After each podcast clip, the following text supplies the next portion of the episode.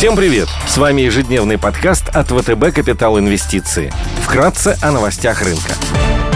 Глобальные рынки – Внешний фон умеренно негативный. После обновления новых максимумов накануне, благодаря выходу хорошей макростатистики и пересмотру Goldman Sachs прогнозов по росту американского рынка, Штаты перешли к снижению. Сегодня фьючерсы на S&P в минусе, минус 0,2%. Евростокс снижается на 0,3%. Развивающиеся рынки также в минусе, минус 0,8%. Азиатские рынки корректируются. Бренд торгуется на уровне 71 доллара за баррель. Унция золота стоит 1700 788 долларов. Доходность по десятилетним гособлигациям США выросла до 1,33%.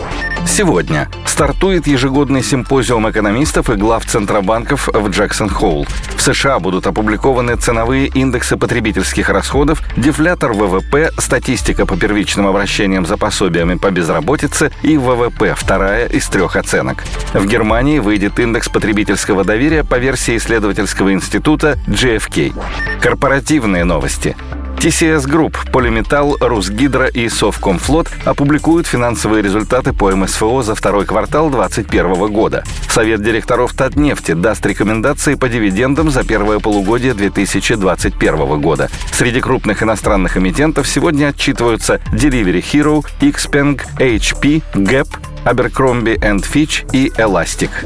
Идеи дня – на российском рынке акций мы рекомендуем обратить внимание на бумаги диверсифицированного энергетического холдинга «Интеррау». Компания является монополистом в области экспорта и импорта электроэнергии в России и контролирует практически 20% рынка. Компания показывает стабильные финансовые результаты и недооценена по основным мультипликаторам. В качестве триггеров роста бумаги мы выделяем потенциальные сделки по слиянию и поглощению, ожидаемое введение опционной программы для менеджмента, увеличение дивидендных выплат с текущих 25% до предложенных Минфином 50% от чистой прибыли по МСФО, реализация пакета казначейских акций. Потенциал роста бумаги на горизонте года составляет более 50%, согласно прогнозам аналитиков ВТБ Капитала.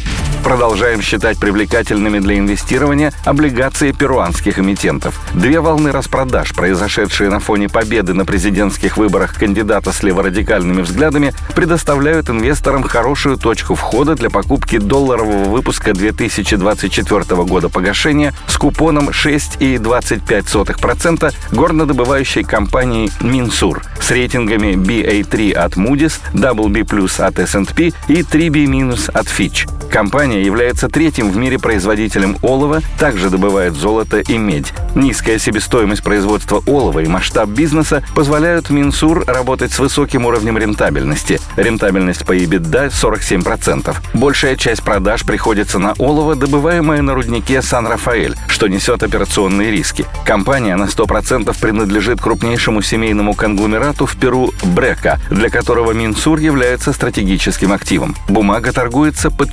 4,2%. Потенциальная доходность евробандов на горизонте года с учетом купона и роста по телу может составить около 8%. Спасибо, что слушали нас. До встречи в то же время завтра. Напоминаем, что все вышесказанное не является индивидуальной инвестиционной рекомендацией.